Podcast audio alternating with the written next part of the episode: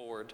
And so this is what I'm going to ask you to do. I know this may be a little different, but I'm going to ask you to do it anyway. Uh, if you would stand for the reading of Scripture. Uh, I believe God's word is powerful, and so to posture ourselves ready to receive it is deeply meaningful and positions us to have what God has for us. And so I'm going to read two small sections out of John chapter 11. We're going to begin in verse 1 through 7, and then we're going to move to verse 38 through 44. And it says this in John 11, chapter 1. It says, Now a man named Lazarus was sick. He was from Bethany, the village of Mary and her sister Martha. This Mary, whose brother Lazarus now lay sick, was the same one who poured perfume on the Lord and wiped his feet with her hair. So the sisters sent word to Jesus, Lord, the one you love is sick. When he heard this, Jesus said, This sickness will not end in death. No, it is for God's glory, so that God's Son may be glorified through it. Now, Jesus loved Martha and her sister and Lazarus. So when he heard that Lazarus was sick, he stayed where he was two more days. And then he said to his disciples, Let us go back to Judea. Moving to verse 38, the end of the account. It says, Jesus, once more deeply moved, came to the tomb. It was a cave with a stone laid across the entrance. Take away the stone, he said. But Lord, said Martha, the sister of the dead man, by this time there is a bad odor, for he has been there four days. Then Jesus said, Did I not tell you that if you will believe, you will see the glory of God? So they took away the stone. Then Jesus looked up and said, Father, I thank you that you hear me, but I said this for the benefit of the people standing here, that they may believe that you sent me. When he had said this, Jesus called in a loud voice, Lazarus, come out. There's, a, there's this statement that he had to say, Lazarus, otherwise, everybody in the cemetery would have started coming out. Lazarus, come out. The dead man came out, his hands and feet wrapped with strips of linen and a cloth around his face. Let's pray together. Heavenly Father, in this moment, my prayer is that we would hear your words, not mine, your spirit in our hearts, in our lives. And that this would be a moment very similar to Lazarus in this account, that we could come to you with all that is broken and hurting and needs healing, and see that you are the Savior that we have longed for and the Lord that we need. We pray this in the name of your Son, Jesus.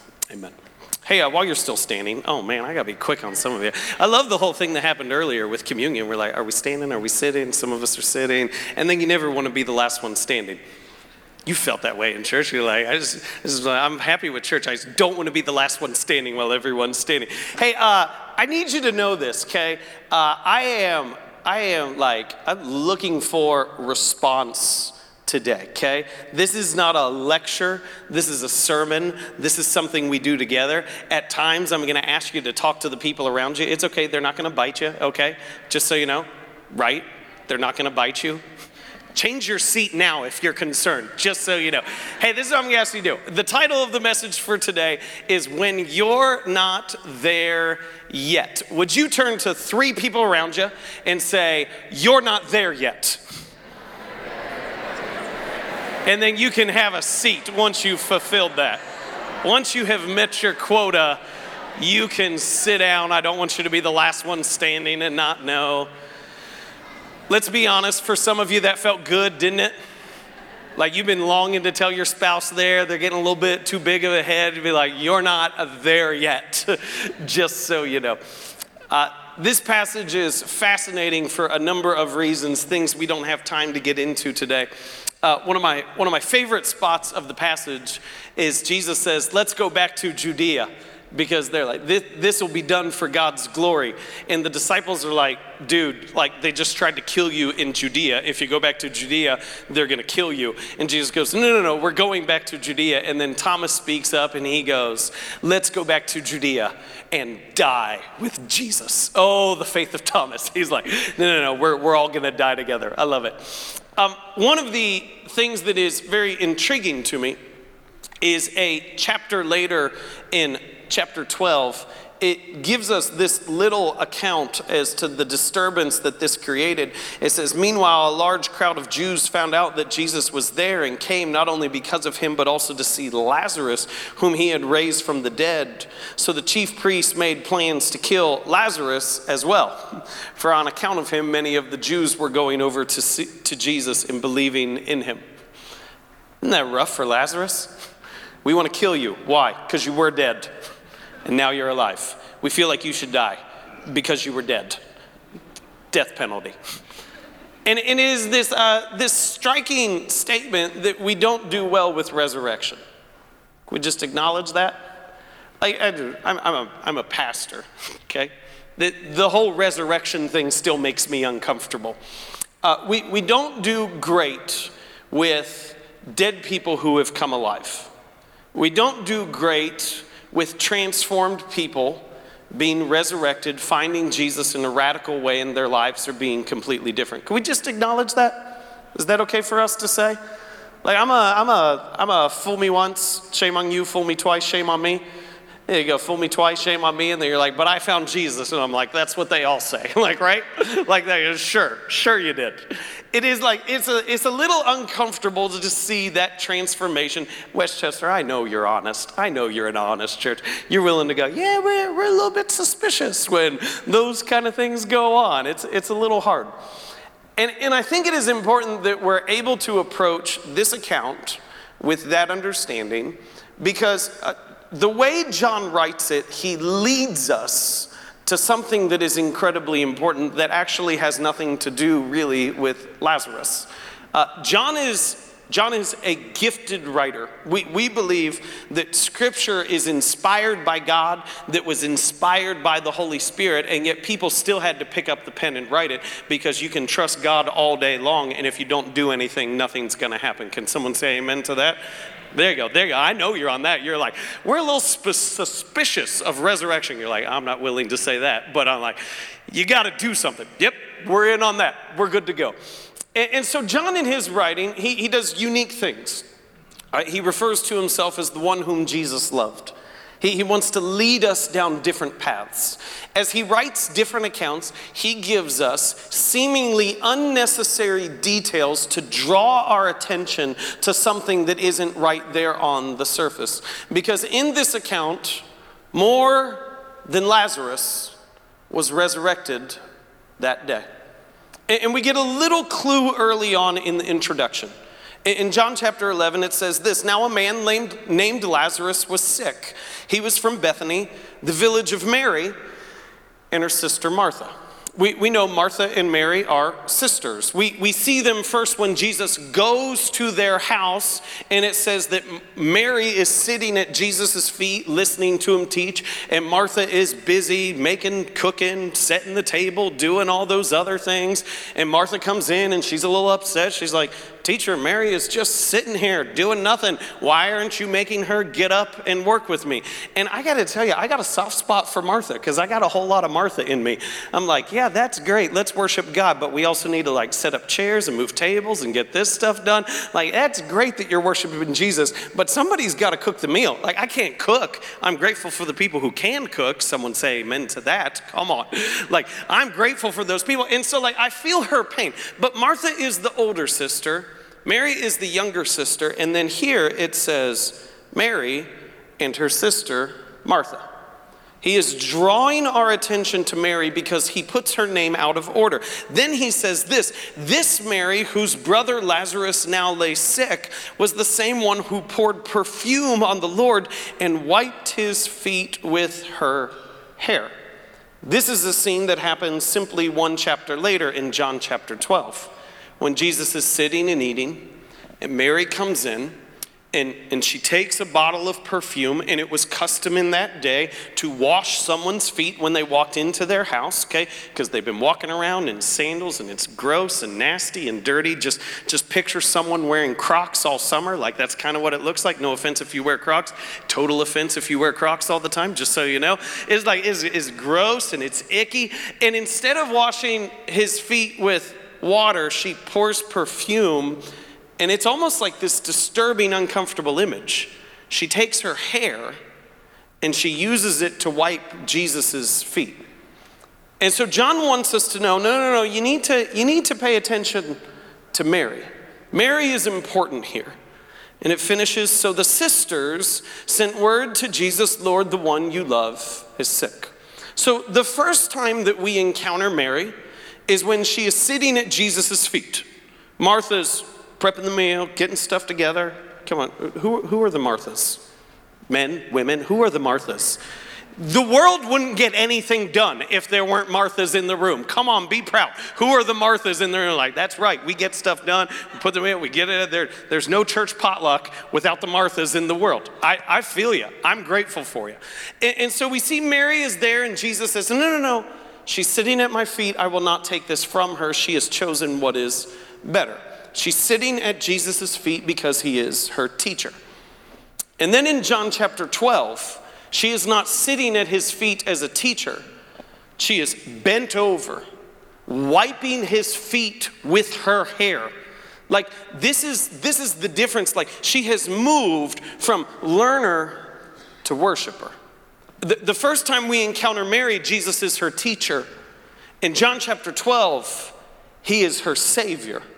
This, this shift matters. This is the distinction between I am curious about Jesus and I like the church and I like the people, to I cling to God. Like I need Him. Like this makes it, when, when we talk about Mary as worshiper, I, I, don't, I don't just mean like she gets together on a Sunday morning and she sings and she kind of sings and she just doesn't just like move her lips pretending like she's singing, like she really sings. Like, like, and some of you may have this picture like, oh, worshiper, you mean like she like raised a hand. Like, I mean, maybe, maybe a little bit. This is like, this is the kind of life that wakes up in the morning grateful to God for what he's given to you. This is the kind of life that when difficulties come your way, you still cling to God. Like, this is who Mary is becoming. And yet, we find her in John chapter 11, not approaching Jesus' teacher and not yet approaching Jesus' worshiper.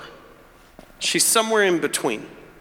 We, we find that Jesus is coming in on the road. Lazarus is in the tomb. Martha rushes out and meets him on the road. And Mary is in the house, grieving, upset. Could, could we color this correctly? She's a little mad because Jesus didn't come. Because she knows if Jesus came, her brother could still be alive. But now he's dead and it's done, and she's a little angry with Jesus, the teacher. She's surrounded by people who are grieving with her because you will always have people who surround you to tell you you are perfectly fine where you are. Oh, this is hard. Okay, can I just acknowledge this? Your life will easily become filled with excuses for why you get stuck in your present circumstance, and you will be surrounded by people who tell you it's fine, stay. Be mad at them. They are wrong. She does always do that. Uh, one of the worst mistakes my wife and I ever made is we surrounded ourselves with people who had unhealthy marriages the first couple years of our marriage. It's, it's not a great thing. Could I, could I just encourage you in that? Like, if there's a newlywed couple in your midst, don't refer, refer to your wife as a ball and chain it doesn't set a good tone for everyone else. It's not. And, and, it's so easy in those moments to become surrounded by people who will affirm your stuckness, who will encourage you to stay where you are. And more than Lazarus has been lost in this moment. In John chapter 11, verse 5, it says, Now Jesus loved Martha and her sister, and Lazarus. He doesn't even name her because Mary is not herself. She has lost who she is. She is so consumed with grief and frustration that he doesn't even in this moment identify her as Mary. She is just who is related to Martha and Lazarus. She's not where she was, she's not where she will be, she's not there yet. And, so today I want to have this discussion. How do we become? Because we are always becoming. Can we acknowledge that? We are always becoming, hopefully. Hopefully, you're not there yet. And it, it strikes me, um, sometimes I'll do marriage counseling when the couple is really, really desperate and just has nowhere else to go. And, and some of, one of the most common things I'll hear is people say, they changed. I was like, good, I hope. Like, I hope my wife says that. I hope she goes, yeah, he's not the same person he was as a teenager. Like, I hope we become. And, this becomes one of the most important questions that we can wrestle with. How do you become? Because you should be becoming as a person. You should be becoming as a family, as a church. Like, I, I want to tell you, Westchester, you are different than when I was 18. And that is a good thing. And the question is not who are you as a church, it is who are you becoming? Because you should be moving forward. You should be making this transition constantly from, from teacher to worshiper, from, from one who sits at Jesus' feet to one who acknowledges him as the Savior of your life. And so then this becomes the question how do we become? So the other day, I was having a conversation uh, with one of my children, and there was a caterpillar on the ground, and they said, Will this caterpillar become a butterfly? And I said, Yes, right? We know, hopefully this wasn't.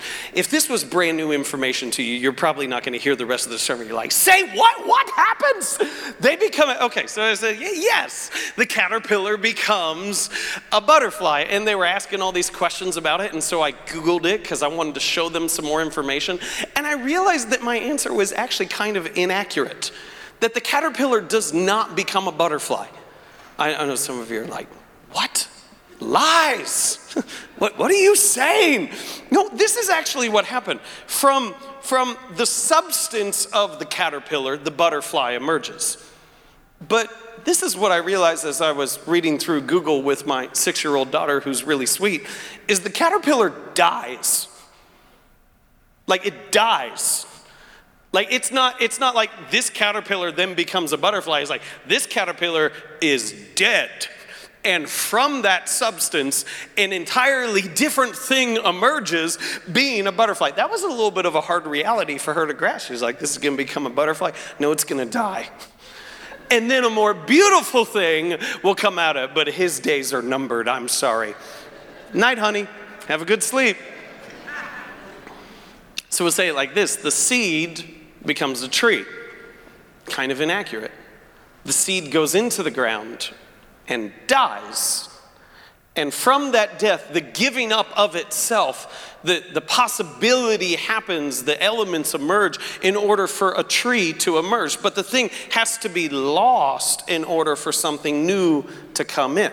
There is no resurrection without crucifixion. There is no transformation without a letting go. So, so often, the only prayer I pray to God is, Gimme, gimme, gimme, gimme, gimme, do this, do this, do this, do this. And yet, God so often needs me to let go, to release, in order for the transformation to begin, in order for the resurrection to happen. So, a, a couple of years ago, uh, I started this work of uh, writing a book, uh, not because I felt qualified to do it, because I felt it was needed. And, and I kept watching person after person that I cared about lose their faith. And they would describe it in this kind of language I, I don't know. At some point in time, I just didn't believe. And, and I, I listened to their history and their stories, and I sat down with person after person because I wanted to understand this. And, and I began to realize, first off, that there was a predictable series of events that led to this. But I realized, second off, is that at the exact moment that they were giving up on their faith was very similar to where Mary was in John chapter 11, inside the house, full of grief, frustrated and angry and upset. And that they were throwing in the towel just a moment too soon. And if they would have held on a little bit longer, they could have gone through this process of becoming. That they had approached Jesus as teacher, not as savior, and because he didn't do what they wanted him to do, they couldn't continue because they didn't re- know him as Lord yet. And, and the reason why I wrote this is because, in many ways, this is my own story. I, uh, I without realizing it, lost significant parts of my faith throughout my life. And I know how. And I say this not to blame anyone, okay? But uh, I, have served under three different pastors uh, as a staff member at a church. Um, none of them here, just to be clear. Just like, no, none of them here. Uh, but all three of them uh, left the ministry because of moral failure. And I know it's really easy, and I want to be really sensitive with this to throw fuel on that fire and for people to like, all people are bad, all this is bad. And I have no interest in having that conversation today. Uh, people aren't perfect, church people aren't perfect. Be grateful for that. If there were no sinners allowed, you would have been escorted out, and so would I when it came to begin with, okay? And sometimes, like, surviving in a church is hard. Uh, I believe so often as a church, we equip people to survive in culture and maintain our faith in culture. And we need to also be equipped on how to survive in church. Because can we just acknowledge this? Being a part of a church for a long period of time is hard, right? Now, now you're just lying. You're looking at me and you're like, no, Kevin, I have no. Because, like, the people you're gathered in worship with, they don't all think like you, act like you, vote like you. Oh, yeah, I'll touch that because I'm a guest speaker. I don't care. I'm going back to Dayton next week. I'm going back to Dayton later today. And sometimes it's a little difficult to be worshiping next to someone that, like, you know what they posted the other day and you wanted to leave the angry face reaction on it. And then they're raising their hands in worship. And you're like, you really need to meet Jesus in this moment on this. Like, it is hard to be a part of a church. And so, person after person that I trusted that preached a gospel of transformation and resurrection fell, didn't follow. The, the, the, power of God that they proclaimed was not active in their life and was not working. And, and, and, person after person that I trusted their character and I put my faith in, oh, that's important, let me down. Did not live up to the standards that they had set for me or themselves. And, and what slowly started happening is I adopted a theology that said this if you follow Jesus and you do what he says, your life will be better and you get to go to heaven, which I believe still to this day. But I had no category for resurrection. I had no category for transformation. And, and, so, regularly, when I get up in front of my church to teach or preach, I teach the principles of God and, and the truths of God and the beliefs of God. And it was if you do this, then your life will be better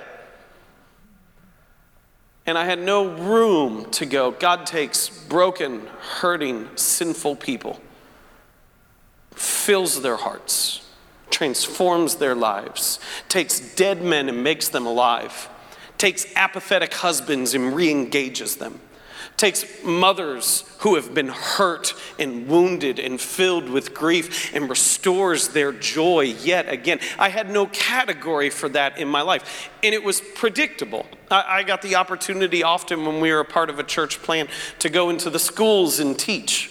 And so they would bring me in often as a guest speaker, and it was this beautiful thing. I would just pull the Bible verse out of my message from Sunday and give the same talk because Jesus didn't really need to be there in order for you to live out that talk. And slowly, I had lost pieces of my faith. Jesus was my teacher, and I wanted to know what he had to say, and I would do it. But he wasn't really Savior because I had no need for a Savior. Because I, in general, did the things I was supposed to do.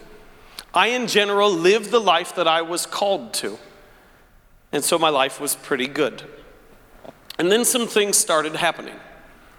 I, I started watching after person after person who I encountered had come to a not just a saving faith, but a transformative faith in their life.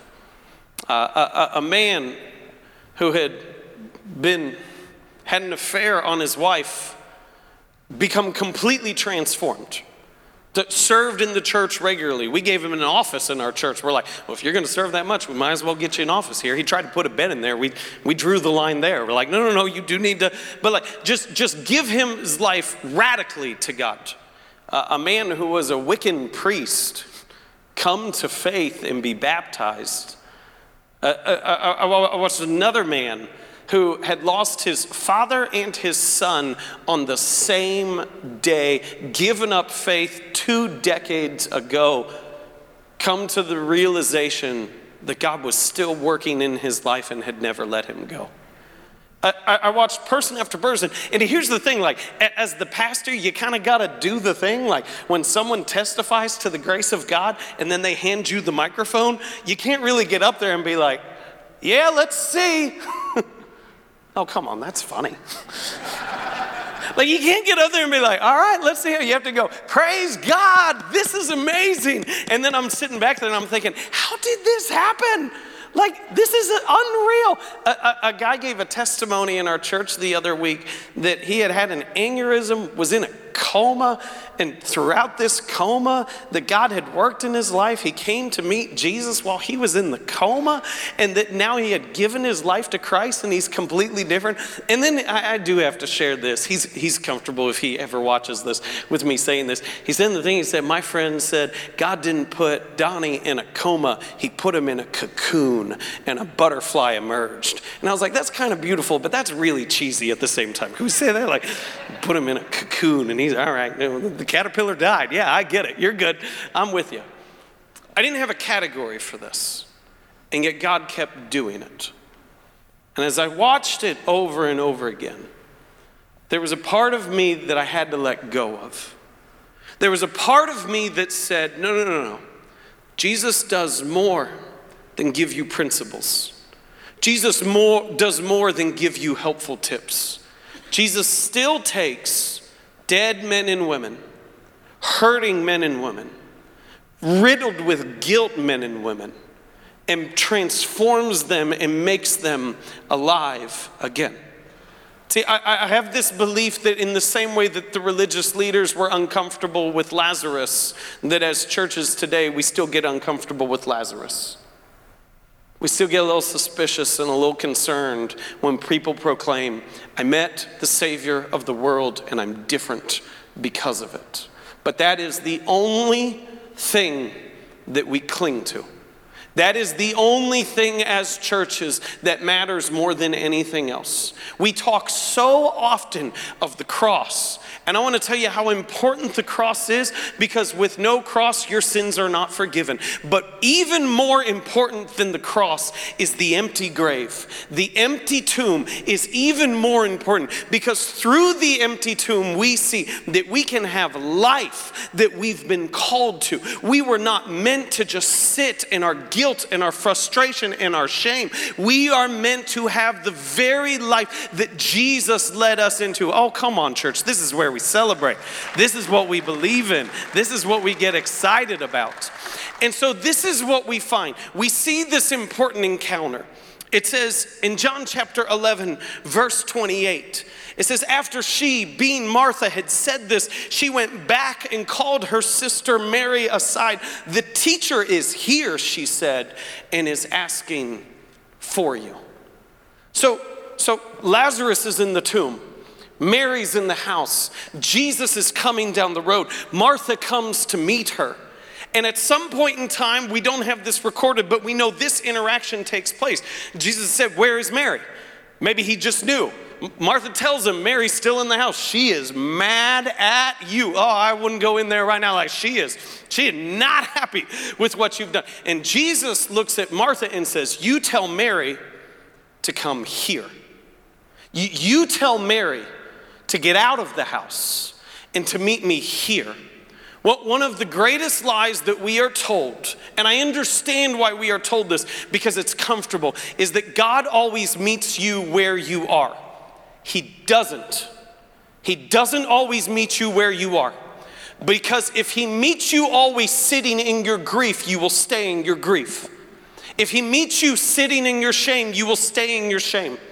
If he meets you in your sense of I'm good enough, I'm smart enough, and I am sufficient and can accomplish anything I want without the power of God in my life, you will stay there. And God wants to move you from seeing him as teacher to a worshiper. God wants to move you from sitting and listening to who he is to clinging to him and acknowledging that he is the very life that you need. And while people will always come around you and surround you and tell you it's fine that you believe that way. My own account of losing my faith was well reasoned. I had great excuses for why I didn't believe that God transformed lives. And there were people who came around me who said, You're right, you should feel that way. That is okay. I felt that way before. But if I would have stayed there, I would have never fully met the God who redeems and restores. And so Jesus looks at Martha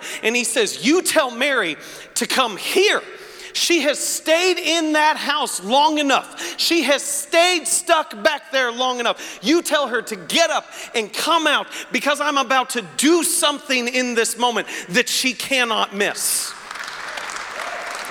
Westchester, I want, I want to ask you this. Are you stuck in the house? Are you surrounded by excuses? Have you filled your life with comfortable emotions?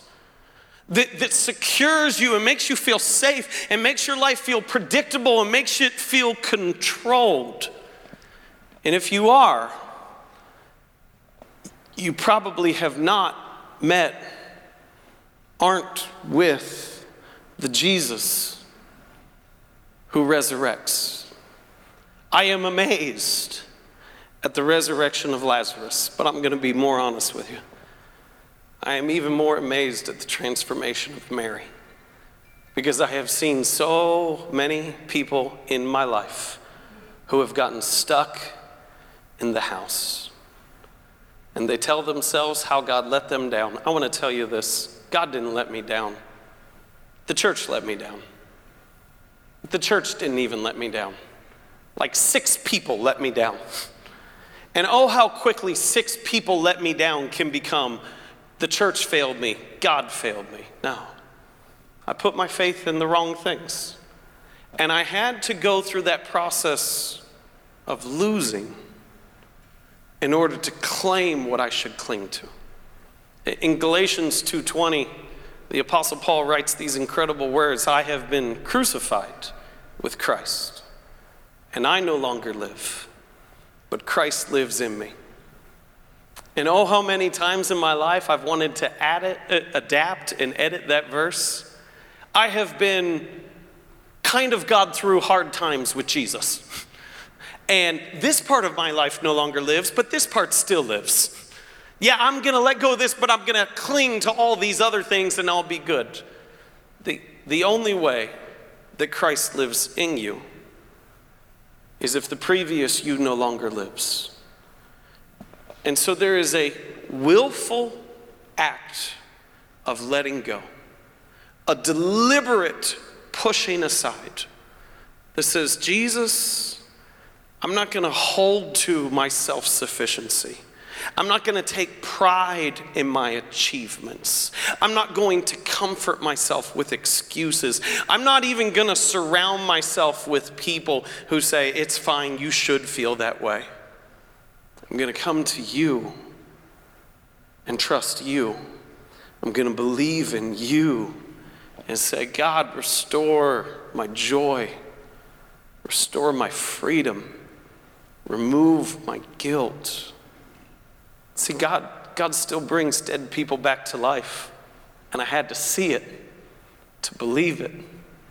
But once you've seen it enough times, you have to go, you really are the Savior of the world. Westchester, would you stand with me in this moment? Band is going to come. In just a second, we're going to close out. All of this has been worship, but worship through a song.